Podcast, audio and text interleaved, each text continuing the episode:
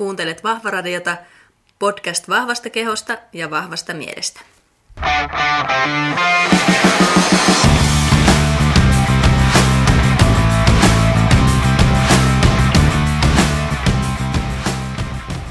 Moikka ja tervetuloa Vahvaradio 19 jaksoon. Tänään mulla onkin vieraana vähän tämmöinen samantyyppinen henkilö kuin minä itse olen, eli ekonomi, josta on tullut jossain vaiheessa sitten valmentaja. Ja puhutaan vähän kaikesta valmentajuuteen ja yrittäjyyteen liittyen ja, ja sivutaan myös elämäntapaa muutosta ja tämmöisiä yleisiä virhekäsityksiä, mitä siihen liittyy. Vähän tämä hyvinvointiskenee, puhutaan siitä ihan yleisesti ja sitten käydään myöskin ää, uupumista nyt tässäkin jaksossa lävitse vielä. Mutta täytyy sanoa, että tämä meidän vieras on kyllä niin inspiroiva ja jotenkin iloinen ja ihana tyyppi, että mulla on ollut tosi ilo tutustua häneen ja ollut ihan mahtava nauhoittaa tätä jaksoa. Ja toivottavasti se myös teille sinne koti katsomoihin ja vai kuulomoihin mm, välittyy. Ja sitten loppuu nämä peruslepinät. Eli muistakaa tilata podcastia, jos ette ole vielä sitä tehneet siellä omassa podcast-palvelussa. Eli se aina auttaa muita ihmisiä löytämään Vahvaradion sanomaa. Jakaakaa jaksoa somessa ja, ja tuota, voi aina mielellään tekätä niihin vaikka Instagramissa. Niitä on kiva lukea, mitä oivalluksia te olette sieltä jaksosta löytäneet. Mutta sitten, mennään jaksoon. Morjesta morjes kaikille. Vahvaradion jakso on täällä tulilla ja meillä on huikea iloinen keltaisessa paidassa vieras täällä. Eli Kiira Kipatiivola, tervetuloa Vahvaradioon. Kiitos, ihana olla. Vitsi mä fiiliksis. Ja tuota, tää on sillä nyt semmoinen viskipassojakso, eli haastattelija itse flunssassa ja, ja tuota, editoidaan täällä pahimmat yskimiset sitten pois ja, ja tuota, Kipaalla on sitten tämmöinen matala ihana ääni ihan luonnostaan. Ja tuossa kertoilit sun äänestä, että se on mennyt ryhmäliikuntaa ohjatessa aikanaan sitten. Ehkä tullaan siihen myöhemmin. Tullaan, joo, tullaan siihen myöhemmin, mutta tuota, niin. Noin, niin kyllä tässä pari jo alempaa sointua nykyään tulee täältä kurkusta kuin Just aikaisemmin. Ja tuota, Kipa on semmoinen tyyppi, jota mä oon seurannut somessa aina välillä, ja puhuttiinkin somestakin tuossa jo ennen nauhoitusta. Hirveän hyviä juttuja, jos pistää play päälle. Niin aina pitäisi nauhoittaa niin heti niin kuin ne ekat spontaanit lauseet. Just näin. Mutta me ei sille henkilökohtaisesti tunneta ja nyt pääsen suhun tutustua sitten tässä, kun kyselen sulta tiukkoja kysymyksiä. Ihanaa. Sitten. roustaa. Tuota, roustaa kipaa, joo.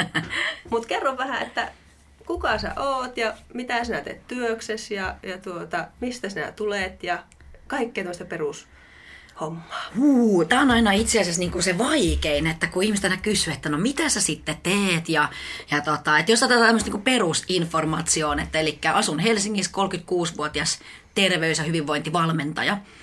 Mutta tota, mä sanoisin, että, että kuka mä oon, niin mä oon tämmöinen lapsenmielisen utelias ja seikkailun haluinen hölöttäjä – yleispuuhastelija, jonka on tota, mä oon vähän semmoinen kuin all over, että mä tykkään sekaantua niin kuin kaikkeen hyvinvointialan asioihin ja juttuihin ja se niin kuin tällainen yleisesti, mutta tota, mä oon pohjakoulutukseltani KTM ja mä oon valmistunut 2008 Mun pääaine silloin oli yrityksen hallinto ja sivuainen markkinointi. Ja sitten mä oon hypännyt yrittäjäksi 2010 oivallettua, että ei hitsi, että tämähän on se, mitä mä haluan tehdä. Mm. Ja tuossa on just meillä se sama tausta siinä mielessä, että mä oon valmistunut 2009. Joo. Eli siis, ja sitten 2011 mä hypännyt sit siitä hommasta itse no niin. yrittäjäksi. Eli meillä on niinku vuoden erolla tämmöinen tämmöinen juttu sitten. Ihan oikein, siis missä sä opiskelit sitten? Joensuun yliopistossa. Okei, okay, joo, mulla joo. Tampere. No niin, joo. Oletko kotoisin sieltä Tampereelta päin? Vai eikö sä Helsingistä? Mä, joo, mä oon helsinkiläinen itse asiassa alun perin... Ö, tota, mä oon asunut Mankkalla 18 vuotta. Joo. Ja sitten ö, muutettiin Helsinkiin, jossa kerkesin sen noin vuoden ish asua, kunnes muutin Tampereelle opiskelemaan viisi vuotta. Ja sitten mm. mä tulin 2008 töiden perässä tänne takaisin. Ja niin just. Kerro Tässä mä oon. Vähän lisää siitä sun vaihtamisesta, kun olit ekonomia ja teit vissiin niitä hommia sitten jonkin verran, vai miten se sulla meni se, se pätkä elämästä? Siitä on jo aikaa kymmenen vuotta, mutta... Herra jestas, aivan. Siis aika rientää. Tota, mun ensimmäinen virallinen työpaikka oli henkilöstön rekrytointi- ja vuokrausyrityksessä. Mä olin konsulttipäällikkö ja lopputulema oli, että muutamassa vuodessa mä erikoistun yritysmyynnin ammattilaiseksi. Ja niin mä tein paljon. Mä olin projektipäällikkönä ja sitten mä olin jopa operatiivisena johtona. Ja, ja mä jotenkin aina koin, että mä en kuulu palkkalistoille, että musta on jotain vikaa, että mä en kuulu päivätöihin ja mä jotenkin mä en sopeutunut niin kuin henkisesti mihinkään. Mä, mulla oli tosi kivoja duuneja, duuneissa ei ollut mitään vikaa. Et siis duunit oli kivoja, työyhteisöt oli niinku kivoja, mutta sitten mä jokseenkin en vaan kokenut onnellisuutta, enkä jotenkin semmoista, että tämä on mun paikka. Mä en ikinä ollut tuntenut itteni kotosaksi. Ja, ja se oli mulle tosi haastava aikaa, koska mä toki ohjasin silloin ryhmäliikuntaa. Mä oon ryhmäliikuntaa 2006 vuodesta asti.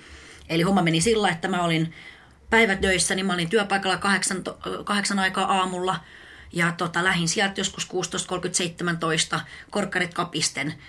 Tota, vaihtaa vaatteita ja muuta kuin mikki päähän. Sitten mulla oli kahdesta kolmeen jumppatuntia illalla ryhmäliikuntaa. Ja sitten mä pääsin joskus kymmenen aikaa himaa, menin nukkumaan ja seuraavana uudelleen. Homma uudestaan. Homma uudestaan, mm. vähintään niin kuin maanantaista perjantaihin. Ja, ja se oli aika, se oli uuvuttavaa syystä, että ensinnäkin mä olin koko ajan töissä, toki, mm. mutta suurin osa mun päivästä oli semmoinen siivu, missä mä en kokenut, että mä olisin ollut onnellinen tai että mä olisin tehnyt merkityksellisiä asioita tai just sitä, että tämä on mua. Mm. Niin, niin se oli mielenkiintoista aikaa, hyvin opettavaista aikaa, mutta myös väsyttävää. Toi kuulostaa jotenkin niin tutulta, vaikka en ole itse ekonomina, mä en ole päivääkään niin oikeita töitä tehnyt. Eli Joo. ollut tutkijana ensin yliopistolla ja sitten sieltä sieltä siirtynyt tähän hyvinvointihommaan, että ei siinä mielessä ei ole samaa kokemusta, mutta tuo merkityksettömyyden Joo. kokemus oli toki niin kuin sama, että mikä, mikä tämä homma on, miksi mä oon täällä, ei tässä ole mitään, niin kuin, mitään järkeä tässä niin. Niin on. Tai miksi mä niin kuin herään joka aamu tekemään tätä, kun tämä ei palkitse mua henkisesti. Kyllä. Ja, ja tavallaan sekin oli se, että, että, että, että kyllähän sitten ihan hyvin fyrkkaa sai siinä mielessä, että versus nyt kun tekee yrittäjä, tämä on ihan erilaista tämä leipä, mm. leipä niin kuin mitä voit tuoda pöytään, mutta, mutta henkinen palkinto ja henkinen liksa on, on suurempi, voisin sanoa tällä hetkellä.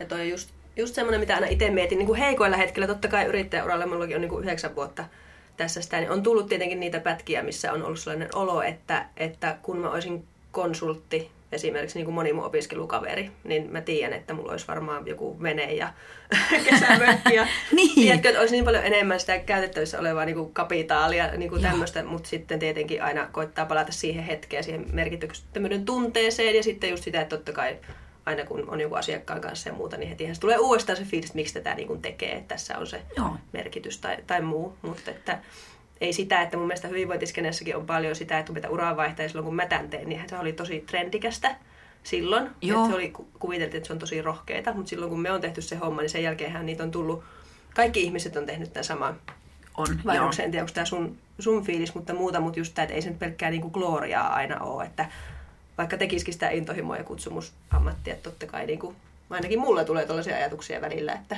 että niin kuin... Joo, ja tämä on hirveän hyvä pointti sulta mun mielestä se, että kuinka paljon sitä ikään kuin vähän romantisoidaan myös sitä, että joo, että kuuntele itteesi ja sisimpääsi ja rupea niin kuin yrittää ja follow that unicorn ja niin. kuin follow those dreams.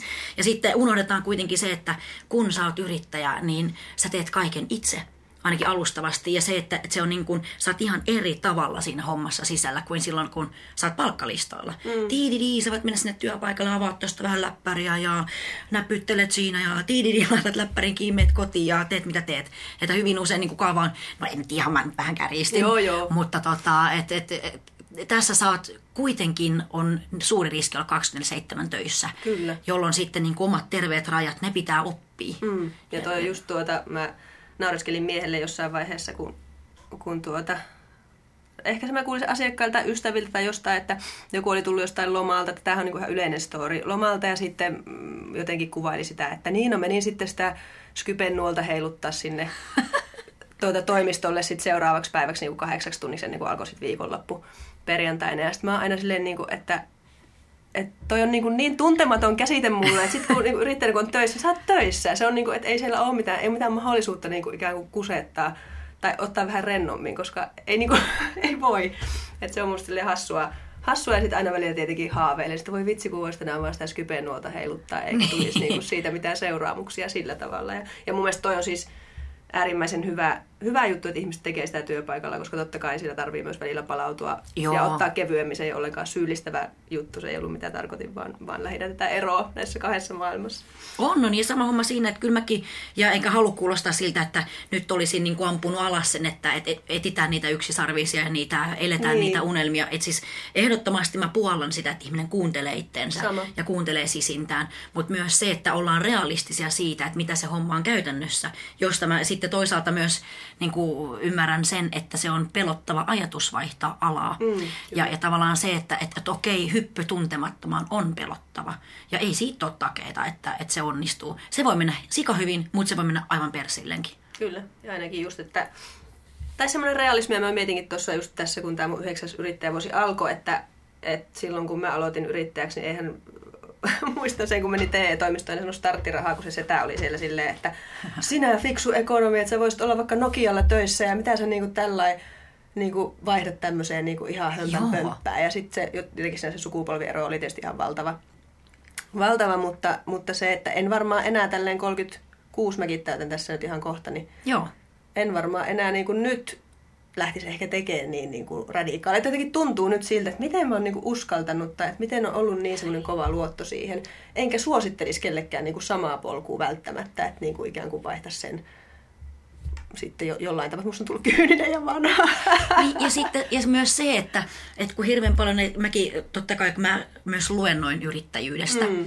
Että mun suurin osa duunia koostuu siitä, että mä luennoin erilaisista hyvinvointiaiheista, mutta sitten se, että, että jotenkin siihen yrittäjyyteen, niin, niin tavallaan toi, että en mäkään koskaan suosittelisi, että hei, no kun sä tykkäät tuosta yrittäjyydestä ja haluaisit tätä yrittäjyyttä, niin lähde tekemään näin, miten mäkin. Niin. Että just se ymmärrys siitä, että polut on parhaimmillaan niin käsittämättömän erilaisia ja, ja that's fine, pitääkin olla. Ja toi on muuten hassu, kun sä sanoit tosta, että, että, että joku sanoo sulle, että homma on mennyt hukkaan, koska mullahan kanssa aikoina, mä muistan, mä olin varmaan siinä vaiheessa tehnyt vuoden yrittäjän hommia. Ja tota, mulle tuli sitten tota, miesasiakas ja kyseli vähän mun taustaa kerron jo, että KTM ja tiididi. Niin hän oli vaan hyvä, kun sanoi, että kuuntelin näitä mun juttuja ja peilasi, että mitä mä nyt teen. Niin hän oli silleen, että niin, että sullahan on kyllä koulutus mennyt sitten ihan hukkaan. Nice. Ja sitten mä huomasin vaan silleen, että ihan ra- kaikella rakkaudella nostin vähän ryhtiä ylemmäs rintaan rottiin. Ja mä sanoin, että itse asiassa en kyllä koe, että mä oon pystynyt niinku puskista laittaa yrityksen pystyyn ilman, että mun on tarvinnut ottaa yhtäkään kurssia siitä, että mitä on katetuottolaskelma, miten lasketaan alvit, mitä ne on, mikä on liiketoimintasuunnitelma, miten lasketaan kolmen tai viiden vuoden niinku tuotto-odotuksia ja, tämä, kaikki tämmöisiä. Jo plus se, että the way, kerronko, että olen myös perustanut osakeyhtiön tässä välillä ja toimin sen toimitusjohtajana. Ja tavallaan semmoista, että. En mä voi sanoa, että se hukkamista, mikään koulutus ei ikinä mene hukkaan. Kyllä. Vaikka se olisi jumatsukkalu datanomi, Just näin. niin aina... Ja Niin, toi mun mielestä ainakin, no ekonomiudesta ehkä itsellä pääaine on ollut vielä erilainen, että jos miettii jälkeen, että mistä olisi ollut hyötyä, niin olisi ollut laskentatoimen opiskelusta. No joo. Mutta en ole opiskellut sitä, mutta joka tapauksessa mun mielestä talousajattelu niin yrittäjyydessä on ollut, koska mä oon nähnyt paljon yrittäjiä, joilla se ei ole hallussa. Ja Joo. se on sanoisin suuri osa yrittäjistä monesti. Että semmoinen niin ajattelu on jotenkin sisäänrakennettu, niin mun mielestä se on ollut ihan äärimmäisen tärkeä Kyllä. juttu, että on pystynyt selviämään. Mm. Siis se, se niin kuin tapa ajatella, mikä sulle kehittyy vaikka esimerkiksi viiden vuoden opiskelun aikana, on musta ollut se itse asiassa se tärkein. Ennemmin kuin se, että hei, mulla on tässä tämä ekonomin paperi. Jep. Ja tavallaan, että no niin, että tässä olen sitten tehnyt näitä ja näitä syventäviä opisko- opiskeluja. Että musta se ei ole koskaan se niin kuin itse paperi, vaan se matka, mitä sä kuljit siellä, Mm, on aina se homma. Ja nyt me lähdettiin niin kuin aivan Ihan, ihanalle ihan- raiteelle. Tää mennä, mä, mutta tämä on just niin tätä. No niin, missäs me ollaan? No mutta, mutta tuota, ei, tämä oli oikein hyvä raide, siinä, siinä ei mitään. Ja tuota, mä tein siis aina tämmöisen pienen käsikirjoituksen ennen vieraiden, vieraiden jotka sitten tulee tänne ja sitten ne on ihmeessään, kun me ei pysytä siinä ollenkaan. Joo, että ollenkaan. varautukaa Kiva ei nyt, varmaan. tota, reilu tunti tässä vielä menee. ennen kuin päästään siihen asiaan. Ennen kuin päästään asiaan. Mutta tuota, ehkä tuohon vielä palaa, että mitä sun semmoinen niin day-to-day työ on? Mitä sä niin kuin teet ihan päivittäin sun työssä? Se on vaihtelevaa ja sirpaleista. Mm. Ne olisi niin kaksi asiaa, mitä mä kuvailen, mutta käytännössä katsoen Kuvailit niin, ju- juuri mun työn kanssa. että tervetuloa yrittäjyyden maailmaan. Follow that unicorn. tota, mä oikeastaan mun duuni pitkälti on Totta kai pyörii sosiaalisessa mediassa, koska Instagram on mun pääbrändityökalu ja markkinointityökalu, mihin mä harvoin niin sijoitan itse asiassa rahaa, mutta mä sijoitan siihen aikaa ja energiaa, että sitä kautta niin ne resurssit sinne.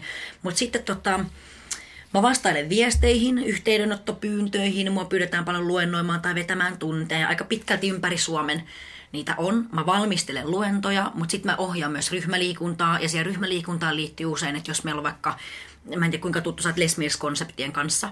Erittäin tuttu asiakkaan roolista. Niin, Joo. juuri näin. Ja eli jos tiedätte Les tunnit niin meillähän on aina kolme kuukautta sama koreografia. Niin yleensä sitten jossain vaiheessa aletaan vähän miksaa, eli me voidaan ottaa vanhempia ohjelmia sieltä ja lähteä sitten ruksuttaa niitä, niin niiden opiskelua, tai sitten mä kertaan jotain sarjoja. mä kirjoitan podcast-kässäriä ja nyt mulla itse asiassa aika pitkälti kaikki vapaa-aika, mitä oli, tai tämmöinen niin sanotusti tuottava aika, kun sille päälle satoi, niin kirjoitin tuossa justiinsa kirjan, joka on nyt menossa taittoon ja sitä, sen jälkeen painoon. Ja Mahtavaa. Kaikki tämmöisiä. Että mä voisin sanoa, että pääosin mun duuni menee siinä, että mä valmistelen luentoja tai vastaan niihin liittyviin yhteydenottopyyntöihin. Mä valmistelen tunteja tai sitten muuta tuotannollista mm. hommaa. On sitten sisällön tuotanto tai sitten joku kirjallisuus tai Joo. vastaava. No kerrohan sun kirjasta. Mistä kirjoitit? Siis mun on ollut pitkä, pien, pitkäaikainen toive, ai kauheeta siis kirjoittaa kirja. Mä pienen olin varsinainen sanaseppos, että mä oon tykännyt kirjoittaa satuja. Ja mä oon aina ollut kinesteettinen ihminen, että jos mä haluan oppia jotain, mä kirjoitan. Ja, ja mulle paras työkalu ilmaista itseäni oikeasti niin, kuin niin sillä levelillä, kun haluan, on kirjoittaa ylös asioita. Ja mm. sitten mulla syntyi ajatus, että mä haluan kirjoittaa elämäntapamuutoksesta kertovan kirjan. Ja mä haluan kirjan, joka kertoo oikeastaan niin kädestä pitää, että mistä niin kuin muutoksessa on kyse, mitä työkaluja ja harjoituksia, niin sulla on siihen, että sä starttaat muutoksen ja viet sen läpi ja sitten jatkat sitä vielä tämän kirjan jälkeenkin. Joo. Niin, niin elämäntapamuutos on se, jossa sitten käydään niin kuin tarkalleen ottaen, mitä se prosessi on ja millä, millaisilla työkaluilla se viedään läpi ja nimenomaan mielen työkaluilla. Joo, huippua. Ja se, mitä on sun somesta katsonut, niin jotenkin sulla on niin kuin ihana semmoinen lempeä ja kuitenkin semmoinen on kipakka, on nyt semmoinen, joka tulee se adjektiivi mieleen. Kipakka cocktail. Niin, mutta se kuitenkin sellainen niin kuin järkevä ja realistinen. Ja, ja mun mielestä kuka tahansa valmennusalan ammattilainen, jos tekee sitä työtä riittävän kauan, niin päätyy tähän samaan niin kuin tietyllä tavalla konseptiin, että mistä siinä on, on kysymys. Joo, ja, ja sitten toki se, että mitä, mitä opiskeluta on sitten vielä tehnyt, mm. että, että KTM lisäksi, niin mähän valmistuin myös 2008 personal traineriksi, mä oon auktorisoitu personal trainer, mutta sitten myöhemmin niin valmentamosta, life coaching, sitten tota, mindfulness tunnetaitovalmentaja, voimavalmentaja ja terveysvalmentaja. Ja nyt itse asiassa uusimpana mind coach. Hmm. Niin tavallaan tämä, että, että mulle ainakin esimerkiksi se, se life coach-koulutus on ollut semmoinen, että mikä on avannut silmiä siihen, että kuinka eri tavalla asioita voi katsoa. Ja, ja se on tuonut oikeastaan myös sen niin kuin lempeyden siihen. Että se ei ole enää niitä kovia arvoja pelkästään, että no niin, treenataan salilla ja lihasmassaa tai sitten syödään näin ja näin, koska gainsit, tai näin. Että siinä on enemmän tullut nimenomaan se mieli ja, ja kuinka se mieli on vahva työkalu silloin, kun se valjastetaan ää, oikein ja nimenomaan sen rakentavaan Just suuntaan. Niin, kyllä. Ja tämä on niin kuin itse liikuntapsykologia psykologiasta valmistuneena, niin, niin tietenkin lähtenyt opiskelemaan sitä just tästä syystä, että mä oon niin huomannut, että sehän on kaikki. On se Just. meidän käyttäytyminen ja, ja se mielen siellähän se kaikki pyörii, että vaikka mä kuinka sanoisin, että näitä proteiinigrammoja sun pitää syödä, niin, niin sillä on hirveästi merkitystä sit siinä isossa kuvassa kuitenkaan. Joo, ja jos miettii ihan perusarkea ihmisellä, niin harvaan nykyään oikeasti edes kannattaa lähteä laskemaan no, makroja ei, tai mm. keittää sitä keittiövaakaa, kun se ei ole loppupeleissä, kun se ei ole niin se asian ydin. Totta kai jollekin se on. Mä ymmärrän, että nyt puhutaan niin fitnesskisa on eri asia ja, ja niin respektiä heille siitä, että mitä he tekee. Mutta sitten jos mietitään arkea, arjen jaksamista, toimintakykyä, niin silloin, silloin oikeastaan se niin kuin mitä sun sisällä, pään sisällä tapahtuu, on myös hyvin, hyvin ratkaiseva. Kyllä. Milloin sun kirja tuli tulee ulos? Onko Toivottavasti tässä on niin pari viikkoa ja no sitten... Niin, niin kyllä. Joo, joo. Mä oon onnellinen. Eli mä oon niin fiiliksissä. Keväällä 2020 sitten elämä muuttuu. Kyllä. Hurra! Hurraa, Suomi voi hyvin, yksi, paremmin, parhaiten. Yksi tuota, yksisarvinen on niin kuin valjastettu nyt, Joo, niin sitten? Kyllä, että seuraavaksi sitten katsotaan, että kyllä mä ehdottomasti haluan kirjoittaa vielä lisää. Että se on, niin kuin, se on itselleen semmoinen, ja sitten se on paras tapa itselleen myös oppia ja käsitellä asioita. Se on kyllä totta. Joo, Joo. siinä tulee ihan eri tavalla oppia, kun jo, joutuu kirjoittamaan tai haluaa kirjoittaa. Kyllä. Ja tuota, tuosta ryhmäliikuntaohjaamisesta mä haluaisin vielä siihen palata, kun se on jotenkin mun mielestä niin hauska kompo, että sä edelleen teet sitä, koska no. se on monesti semmoinen juttu, mistä ihmiset kuitenkin sitten saattaa siirtyä pois, jos niillä on muita töitä esimerkiksi, koska sehän on kuitenkin aika kuormittava, raskas työ. Miten sä oot kokenut sen, just tämän kuormittavuuden ja, ja muun, miten sä oot pystynyt handlaa sen palautumisen ja muun sun työn vielä yrittäjänä ja, ja kaiken sitten sen ryhmäliikunnan ohessa? Ai vitsi, tämä on hieno kysymys. Siis tämä on upea kysymys sen takia, että hirveän usein, mitä ryhmäliikuntaohjeena mä kuulen, on se, että jos mä vaikka jumpatunleite tai salileite, niin ensimmäinen kommentti saattaa, että no eikö sulle sun omat tunnit riitä, että eikö se ole reeniä. Sitten mä yritän sanoa, että no itse asiassa ei riitä, että se ei ole ensinnäkään minun treeniäni. Mulle treeni on sitä, että mä saan niin kuin olla omassa kehossani, omassa ajatuksissani ja tehdä siinä mun omassa kuplassa mm. ja tehdä niitä mun juttui. Ja tullaan siihen, että kyllä se on fyysisesti raskasta hommaa, se on henkisesti raskasta hommaa, koska siihen lataa tosi paljon. Siihen ei lataa vaan sen ajan, kun sä, sä ohjaat ihmisiä, mutta sä lataat jo oikeastaan niin koko päivän sun mindset jo vähän siinä, että no miten mä nyt jaksan illalla ja, ja mitä mä syön ja onko mä nyt nukkunut riittävästi. Onhan mä niin kuin, valmiudessa antamaan ihmisille kaiken, mitä mä pystyn siihen hetken antaa. Mutta sitten samaan aikaan se on ollut maailman paras työ, mitä mulla on ikinä ollut. Siis on ollut maailman antoisin työ. Se on niin palkitsevaa, että mä oon aina halunnut siitä pitää kiinni. Ja osittain se on myös ollut semmoinen, mikä holdaa mä tekemästä paljon asioita. Mutta se on ollut mun oma valinta, että tähän mä käytän fyysisesti myös sen ajan. Mm. Vaikka esimerkiksi iltasin, kun mulla on aika paljon niin kuin ryhmäliikunnat tilalla tietty. Mutta tota, se, se on jotenkin myös samaan aikaan semmoinen henkireikä että mitä ikinä mulla on tapahtunut. Esimerkiksi mun ensimmäinen duunipaikka, mutta irti sanottiin niin sanotusti tuotannollisesta ja taloudellisista syistä. Mm. Eli ne olisi itse asiassa laittomat irtisanomiset, mutta se on story erikseen. Mutta sinäkin päivänä mä menin ohjaamaan tunnit. Mä olin kaksi tuntia, istuin pukkarissa, siellä ohjaapukkarissa, katsoin itteni peilistä, mä olisin, että mä en pysty tähän. Mulle voimii. Siis se riittämättöminen tunne, kun sut on just heitetty pihalle sun on oikeasta niin kuin duunipaikasta. Sitten mä ajattelin, että mä en pysty mennä tuonne ihmisten eteen ja leikkimään, että kaikki on niin kuin hyvin. Mutta sitten mä menin sinne lavalle, laitan mikin päähän, mä näen ne ihmiset siellä, että no niin, tässä tää on.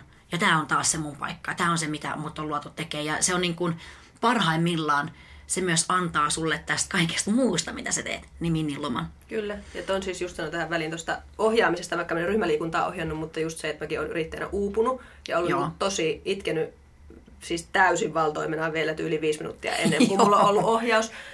Ja, ja se, että ihmiset on ollut hirveän pahoillaan siitä sitten, kun mun asiakkaatkin on myöhemmin tästä julkisestikin puhunut, niin, niin tuota, että he, he niin on kokenut ehkä, että he on ollut kuormittamassa mua. Mutta mä aina sanonut, että ei ikinä asiakkaat ole mua kuormittanut. Se on ollut Joo. ihan eri asiat. Vaan se, että sitten kun mä oon saanut mennä jonkun pienryhmän kanssa sinne, niin se, sittenhän se saattaa alkaa vähän sellaisen feikkaamisen, että pitää niin kuin pikkusen pitää sitä fasadia yllä tietenkin siinä, mutta se ei koskaan lopu feikkaamiseen, vaan se on aina ihan niin kuin aitoa Kyllä. energiaa ja just se paikka, missä saa tuntea semmoista merkityksellisyyttä ja että on tärkeä ja että on se mun paikka, just mitä kuvailit, niin ihan Joo. kuulostaa. Joo, ja sitten niihin haasteisiin saa kuitenkin vähäksi aikaa sen etäisyyden. Just niin. Että mulla oli varmaan ehkä yksi, no okei, okay, haasteellisimpia tilanteita oli se, että viisi minuuttia ennen kuin mulla alkoi valmennus, ja siis kun mä teen työhyvinvointivalmennusta myös, niin, niin tota, viisi minuuttia ennen kuin mun valmennus alkoi, mun äiti soitti tuossa vähän, siitä oli aikaa kyllä vuosi suunnilleen, mutta että, että pappa on nyt kuollut. ja tota, semmoinen skidikokoaminen siinä itseensä. Että mä, mä sanoin edelle, että mulla on nyt viisi minuuttia aikaa, että mulla alkaa toi valmennus, niin tota, voidaanko me jutella vähän myöhemmin? Ja asiakas tulee ovesta sisään, sitten mä sanoin, että mun ei alta kuolla vaan inhimillinen, sanoin hänelle kuin asia on, että mä oon tosi pahan, että mä saatan nyt alkaa itkemään, mutta onko sulle ok, että me tehdään sillä tavalla, jos mä haluaisin kuitenkin tehdä tämän valmennuksen, sulle hän on, että ei tarvitse, että ei mistään, että mutta tämä olisi tosi tärkeää, että me tehtäisiin tämä. Niin. Ja niin, mä sain sen tunnin jälkeen, että se, se mä sain sen tavallaan tietynlaisen niin kuin etäisyyden siihen. Ja sitten mun on helpompi ehkä myös käsitellä niitä mun tunteita, kun mä en ole enää siinä niin kuin ensimmäisessä tunnetilassa. Mm. Ja, tavallaan, ja tämä on hyvin yksilöllistä, miten ihmiset tykkää käsitellä asiat, mutta henkilökohtaisesti tämä on ollut paras työ myös oman elämän haasteisiin liittyen. Kyllä. Että etkö totta kai siellä on paljon myös niin kuin haasteita tulee kesken matkan niin kuin siellä ohjatessa ja, ja kaikkea, mutta sitten at the end of the day, ne on niin hyvin snadeja ja aina kun ollaan ihmisten kanssa tekemisessä, niin siellä voi oikeasti tapahtua mm. paljonkin juttuja. Kyllä.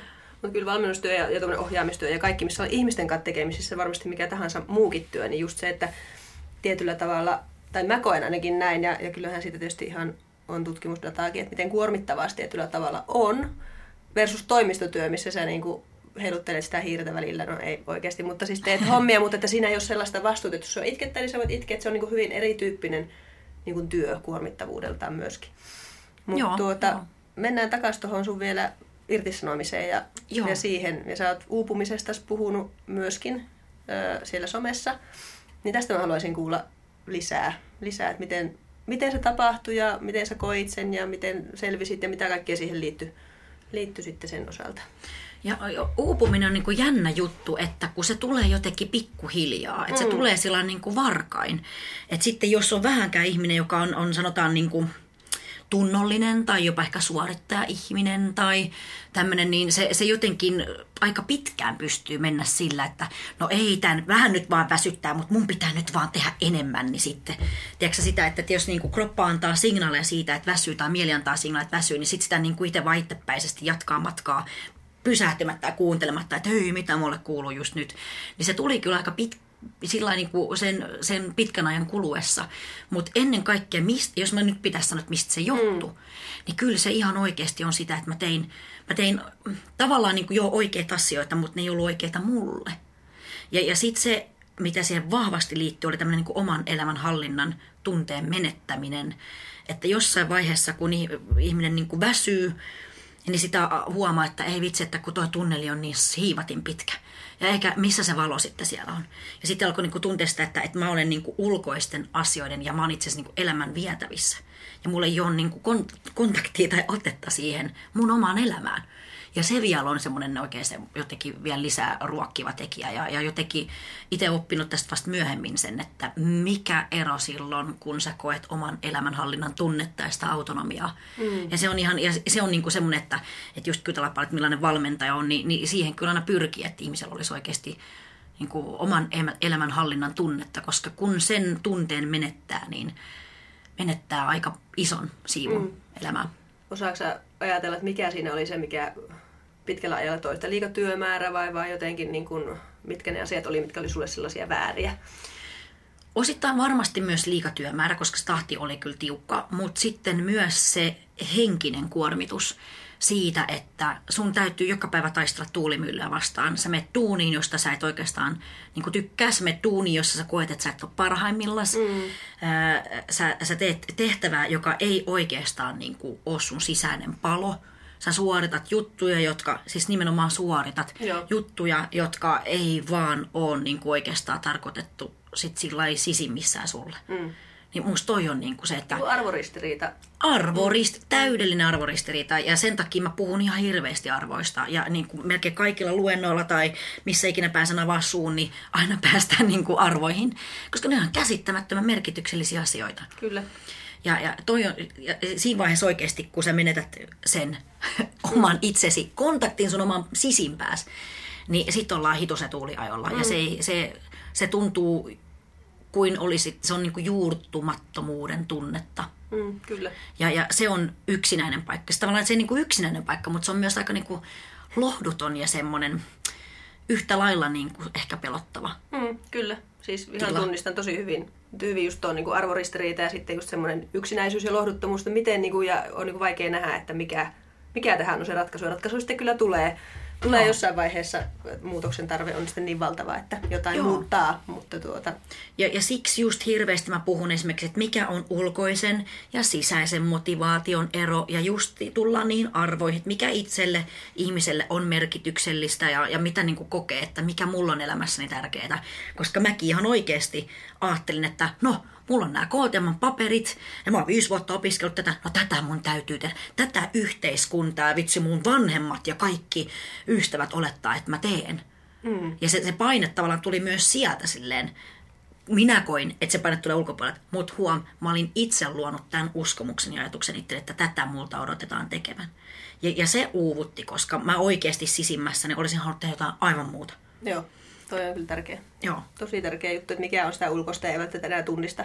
Joo. Tunnista sitä, että onko se just omia uskomuksia, minkä ympärillä on rakentanut, että ihmiset odottaa multa Juu. tämmöistä ja tällaista. Ja muistan, että itse sain niinku hirveän hyvää tukea silloin, kun mä oon tämmöinen ihmisten miellyttäjä ja, ja muuta, että, että mulla olisi ollut varmasti tosi hankala, jos mulla olisi tullut sitten paljon niinku sitä viestiä silloin muualta kuin TE-toimiston sedältä, että pitäisi niinku tehdä jotain muuta. Mulla oli niin jotenkin lähipiiri oli niin, että no Hanski on tuollainen fiksu ja älykästä, se varmaan Niin. tietää mitä se tekee, että, että antaa mennä vaan. Että se on, se on totta. Joo. Mutta tuota, ehkä tuosta just sitten siihen sun työ- ja valmennusfilosofiaan, että mitkä asiat on sulle semmoisia niin intohimoasioita, sä puhuit arvoista jo ja, ja, ja tuota, varmasti sun uupumuskokemus on opettanut sulle paljon myöskin asiakastyössä ja muuta, mutta mikä on se sun semmoinen hissipuhe, semmoinen valmennusfilosofia, mulla ei ole hissipuhetta, kun mä oon tosi huono semmoisessa itsellä, mutta, mutta voimme sitä sulta sitten pyytää. Hissipuhe, tota, apua 30 sekunnista pitäisi No ei, käydä. ei. Näin. Pitää vaan muutama minuutti. Eli siis o, o, aikaa 30 minuuttia.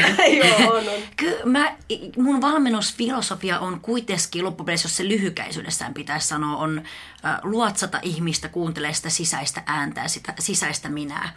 Ja, ja, ja se, si, siinä mielessä, mitä mä haluaisin, että ihmiset ymmärtäisi, on se, että, että arvojen mukaan toimiminen ei ole aina kivaa. Ei se tunnu aina kivalta tai hyvältä, mutta teet jotain asiaa niin kuin epämukavuudesta huolimatta, koska se on sulle tärkeää, se sun lopputulema. Niin tavallaan tämä on, että se, että se niin kuin oman sisäisen äänen kuuleminen ja kuunteleminen olisi se mm. juttu. Ja, ja, ja se, Ihanasti sanottu. No se jotenkin niin kuin kantaa siellä, koska sitten jos mä ihan oikeasti tiedetään, että mikä mulle on merkityksellistä, niin sit, sitä kautta ne valinnat tulee. Ja, ja tavallaan se, että et, et, en- enkä mä tarkoita sitä, että okei, että nyt sitten kun kuuntelen itteni, niin hanskat pitää tis, laittaa tiskiä. Jään sinne sohvan nurkkaan nyt makaamaan, koska nyt tänään kuuntelen itteni ja ei huvita lähteä lenkille. Että sitä mä en niin kuin tarkoita, että jos sinne lenkille lähteminen on yksi tosi tärkeä steppi sitä, että pääset kohti tavoitetta, niin totta kai sinne täytyy mennä, vaikka se ei tunnu ehkä aina kivalta. Mm. Mutta sillekin on paikkansa, että oikeasti lepää. Et myös semmoinen, mikä mun niin kuin valmennusfilosofiassa on tosi paljon, on myös se arjen makuisuus. Eli pitää aina ottaa huomioon, että ketä valmennetaan, ja, ja siellä on aina arjen realiteetit ja voimavarat. Mm. Et se, se on niin kuin yksi semmoinen, että, että, että kaikki ei voi tehdä samoja asioita, koska elämää ja arkea tapahtuu. Kyllä. Ni, niin siellä täytyy myös ottaa se huomioon, että, että millaiselle ihmiselle tai millaiseen elämäntilanteeseen se valmennus tulee. Just näin. Ja just se, että valmentaja, minä ajattelen, että valmentaja on niinku asiakkaan palvelija, että se ei ole niinku muun, että mä annan sulle valmiin konseptin, mikä on niinku mun kokemuksen mukaan hyvää, vaan että sehän on mun tehtävä kuunnella ja löytää sieltä ihmisen niinku arjesta ne hänelle sopivat jutut. Joo, mm. ja tämä on, niin kuin, että tämä on oikeastaan yksi syy, miksi mä rupesin äh, kouluttautumaan tälle niin sanotusti mielipuolelle, Niin. on, on just se, että kun mä tein PT-hommia, mä, mä tein just, mä annoin asiakkaalle exact mitä hän halusi, liikuntaohjelman ja ruokavaliohjelman. No sit kahden viikon päästä, kun soitellaan, että no, miten on mennyt, tilli? No, muuten hyvin, mutta nyt on vähän väsyttänyt, on ollut vähän kiire ja on ollut flunssa, en ole nukkunut hyvin, että en mä päässyt sinne salille ja en mä sit oikein ole niin sitä ruokavaliokaan noudattanut. Ja sitten mä vaan kiinnostuin, ahaa, miksi näin? Koska tämä oli toistuvaa, että kuitenkin sulla on ihan valmis ruokavalio-ohjelma ja liikuntaohjelma, mutta se ei sitten toteudu. Niin miksi näin? Ja sitten mä kiinnostuin siitä, että ahaa, että siellä täytyy olla jotain sitten muuta, miksi se ei toteudu. Ja sitten mä kiinnostuin siitä, että okei, että siellä on ajatuksia, siellä on tunteita, siellä on uskomuksia, ja, ja niistä sitten koostuu se, että miten me toimitaan mm. ja mikä se lopputulos on. Just. Niin, niin tota, et se, se on ollut hirveän mielenkiintoista tässä huomata vaan se, että esimerkiksi tällä hetkellä mä en anna yhtäkään liikuntaohjelmaa, enkä ravinto-ohjelmaa. Mä valmennan vain ja ainoastaan mieltä. Mm. Näin just. Se, siihen olen niin kuin itse valmentajana päätynyt. Tämä on tosi hauska, että mulla on ihan sama evoluutio, evoluutio kuin sulla, vaikka me ei tunne toisemme ollenkaan, mutta, mutta silleen niin kuin tosi hauska, hauska kuulla. Et, etkä ole ensimmäinen, että tälleen se niin kuin jotenkin menee. Jos on, jos on niin kuin riittävän utelias ihminen, että miksi tämä homma ei toimi, koska kyllähän paljon on semmoisia, että tämä ei toimi, no se on asiakkaan vika. Sä et vaan noudattanut Niin. niin. näitä juttuja. Et siinä tietysti sitten voi herätä tai olla heräämättä siihen, että mikä on se oma vastuu niin Joo. kuin tässä ammatissa myöskin. Ja siinä tullaan just siihen, että, että mietitään, että, okei, että me, me ollaan niin kuin asiakaspalvelijoita, mutta sitten taas myös se, että minä olen täällä auttamassa. Että mä mietin työtäni aina niin kuin auttajan roolissa, että mun täytyy jo auttaakseni ihmistä, mun täytyy ensinnäkin tietää sitä taustaa ja vähän sitä arkea, niitä voimavaroista, realiteettia, mutta myös sitä, että mitä siellä pään sisällä tapahtuu. Mm. Koska muuten mä en ikinä voi antaa oikeata no, mä en antanut vastauksia, mutta tehdä myöskin oikeita kysymyksiä. Hmm. No mitä sä semmoiselle asiakkaille sanoit, jotka haluaa sitten, niitä ei kiinnosta tämä mielipuoli ollenkaan, vaan ne on ihan silleen, että anna mulle se ruokavalio. Kiitos. Sitten mä ohjaan aina jonkun tota, tutun personal puoleen. Mä annan aina useamman nimen että tota, tässä nämä on sikahyviä tyyppejä ja nämä tietää täysin, että miten reenata ja syödä. Mm, Ohjaan näin. eteenpäin, koska mun mielestä valmentajana myös yksi, mikä on semmoinen filosofia ja semmoinen niin guideline aina valmentaa, että, että pysyy siinä tiellä ja lestis, minkä on valinnut. Että tämä on yksi semmoinen mun, mun niin kuin arvovalinta ja periaatepohjaus on se, että, että mä haluan pysyä tä- tässä, koska tämä on se mun intohimo ydin alue. Ja sit mut on hirveästi taitavia valmentajia, vitsi, jotka osaa niin valmentaa sit on ja haluaa ja, ja näin. Että mä voin tehdä sen, mutta periaatteeni on, että... Hmm. Sulla on tietyt arvoittimet niiden, niiden mukaan Kyllä. ja puhutaan tuosta somesta vielä jossain vaiheessa, mutta just tämä, että pystyy pitäytyä siinä omassa niin kuin linjassa kanssa ja, ja siinä, että tämä on se mun, mitä mä oon päättänyt. Niin no. se on silleen tosi arvokasta ja tärkeää ja vaikeatakin siinä mielessä, että sitten kuitenkin totta kai kun on yrittäjä, niin sitten se houkutus ainakin mulla ura-alkuvaiheella ei enää, mutta, mutta silloin oli, että totta kai pitää palvella kaikkia ja tehdä niin kuin kaikkien Kyllä. duunia. Mm. Joo, joo, ja vitsi uran alkuvaiheessa voi, että kun sitä teki ihan kaikkea. Just niin, että mitä asiakas vaan pyys, no ei nyt mitä tahansa, mutta kauheeta. Mutta siis, että, että aina niin, kyllä se niin kuin helposti lähti, että aa joo, että tehdään ihan tarkka listaus ja näitä syöt ja näitä et saa syödä. Ja, ja nykyään sitä on jo sit vähän sit semmoinen, että ei ole, ei tule, koska just se, että mä, mä ymmärrän sen, että, että niitä, niitä tekijöitä ensinnäkin löytyy, mutta sitten toinen on se, että, että mä en itse niin kuin, mä en, mä ymmärrän sen, että joku haluaa vaikka aloittaa elämäntapamuutoksen, että siitä on helppo lähteä, kun sulla on joku runko, mitä sä vähän aikaa noudatat, ja sitten tavallaan se lähtee motivoimaan. Mutta oma mun polku, mitä sit itse niin kuin duunissa teen, duunina teen, mm, niin mm. on se, että lähdetään purkaa sitä mieltä ja sitä enemmän niitä, että okei, okay, mitä siellä sun niin kuin, mielessä tapahtuu ja missä sä haluat olla ja miten sinne päästään. Ja... Mm, kyllä. Tämä on niin kuin, no tietenkin tälle oman koulutuksenkin kautta niin on juuri oikea tapa tehdä se asia. Niin, perhana. mutta tuota, joo, no mutta sitten sulla on kirja tulossa elämäntapamuutoksesta ja sä oot siinä tällainen niin kuin ekspertti. Niin mitkä on semmoisia suurimpia asioita, mitä sä haluaisit muutoksesta, että kaikki ymmärtät, ymmärtäisi? Ja just tästä elämäntapamuutoksesta, sä oot sen kanssa tehnyt niin paljon töitä ja pitkään töitä, niin mitkä on semmoisia juttuja, mitkä niin on ehkä sun asiakkaiden suurimmat oivallukset, joita tuossa olette saanut yhdessä aikaan, tai sitten suurimmat sudenkuopat tai tämmöiset jutut, mitä, mitä olette sitten ylittänyt, mutta... No kyllä ensimmäisenä nousi aina se, että, että mä haluan, että ihmiset ymmärtää, että se on matka. Että se on, se on matka ja, ja se, että totta kai me asetetaan niin kuin homman alussa tavoitteet, mutta sitten se, että ne tavoitteet ei ole välttämättä itse se juttu, vaan myös se, mitä siinä matkalla tapahtuu. Ja se vie aina aikaa. Se on niinku toinen oivallus, että, että se, että se ei niinku tapahdu yössä. Että semmoisia asioita kuin tavat ja tottumukset, niin niitä ei niinku sormia napattamalla oikeastaan muuta, vaan siellä, siellä ja, ja, se on aina yksilöllistä, kuinka kauan se kestää. Että hirveän paljon ihmistä haluaa, että no kerro mulle kauan tästä nyt menee. Niin en, en voi sanoa kauan tässä menee. Että se riippuu täysin siitä, että miten niin kuin itse tekee niitä toivalluksia. Että toi on kyllä yksi semmoinen, että haluaisin, että ihmiset ymmärtää sen, että, että vaikka siellä matkalla tapahtuu, puhutaan nyt, mä sanon, mä sanon nyt sanan repsahdus, vaikka mä ymmärrän, että minäkään en sitä tykkää käyttää, koska Joo. se sisältää negaation ja itsesyytöksen ja kaikki tämmöisiä, mutta repsahdus on kansankielellä, ihmiset ymmärtää mitä tarkoitan. Se mitä asiakkaat käyttää, niin. Niin, niin mutta kompastuksia, niin, tota, niin, että kompastelet välillä, mutta se on vain yksi kompastus, se ei, ei tarkoita sitä, että koko matka tai prosessi oli huono. Niin myös tämä, että, että sinne niin kuin mahtuu niitä kompasteluita, siellä pitääkin olla sitä haastetta, koska jos ei siellä ole mitään, mikä tuntuu epämukavalta haastavalta, niin se ei niinku kehitä eikä kasvata, eikä silloin päästä niihin tavoitteisiin. Ni, niin tavallaan se, että se, se it's never gonna be easy, but it's worth it. Mm. Mutta sitten myös se, että se on aina niin kuin matka, se on tietynlainen prosessi ja ennen kaikkea se on matka omaan itteensä. Se ei ole matka tavoitteisiin, vaan se on matka omaan itteensä. Joo. Jolloin sitten suurimmat toivallukset yleensä, mitä valmennuksessa tapahtuu, on just ne omat uskomukset, miten ne saattaa joskus toimiikin koko homman niin kuin esteenä.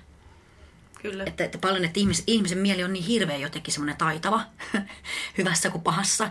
Että mä kerron aina hyvin klassisen esimerkin, mutta mulla oli esimerkiksi yksi nainen tuli kerran valmennukseen ja, ja tämä on siis työhyvinvointivalmennuspuolelta. Mutta mä aina kysyn ihmisiltä, että kun hän tulee valmennukseen, että mitä sä kaipaat tai mitä sä haluat lisää. Ja hän sanoi, että hän kaipaa juoksemista. Hän haluaisi juosta. Ja niinpä sitten mä kysyin, että okei, tosi makeet, miksi ei tällä hetkellä tapahdu se juoksu? Ne esimerkiksi sanoi, että no kun eihän siihen ole aikaa tällä hetkellä. Mä ajattelin, että okei, ei ole aikaa. Miksi ei ole aikaa? Ja sitten sanoin, että no kun siellä juoksemisessa siinä menee niin 60-75 minuuttia. Sitten mä sanoin, että aa, selvä on. No mistä tämä ajatus tuli, että siinä menee 60-75 minuuttia? Niin vastaus oli, että no mutta eikö se ole niin? Mä uudelleen kysyn, mistä tämä ajatus tuli, että siinä menee 60-75 minuuttia. No mutta eikö se ole niin?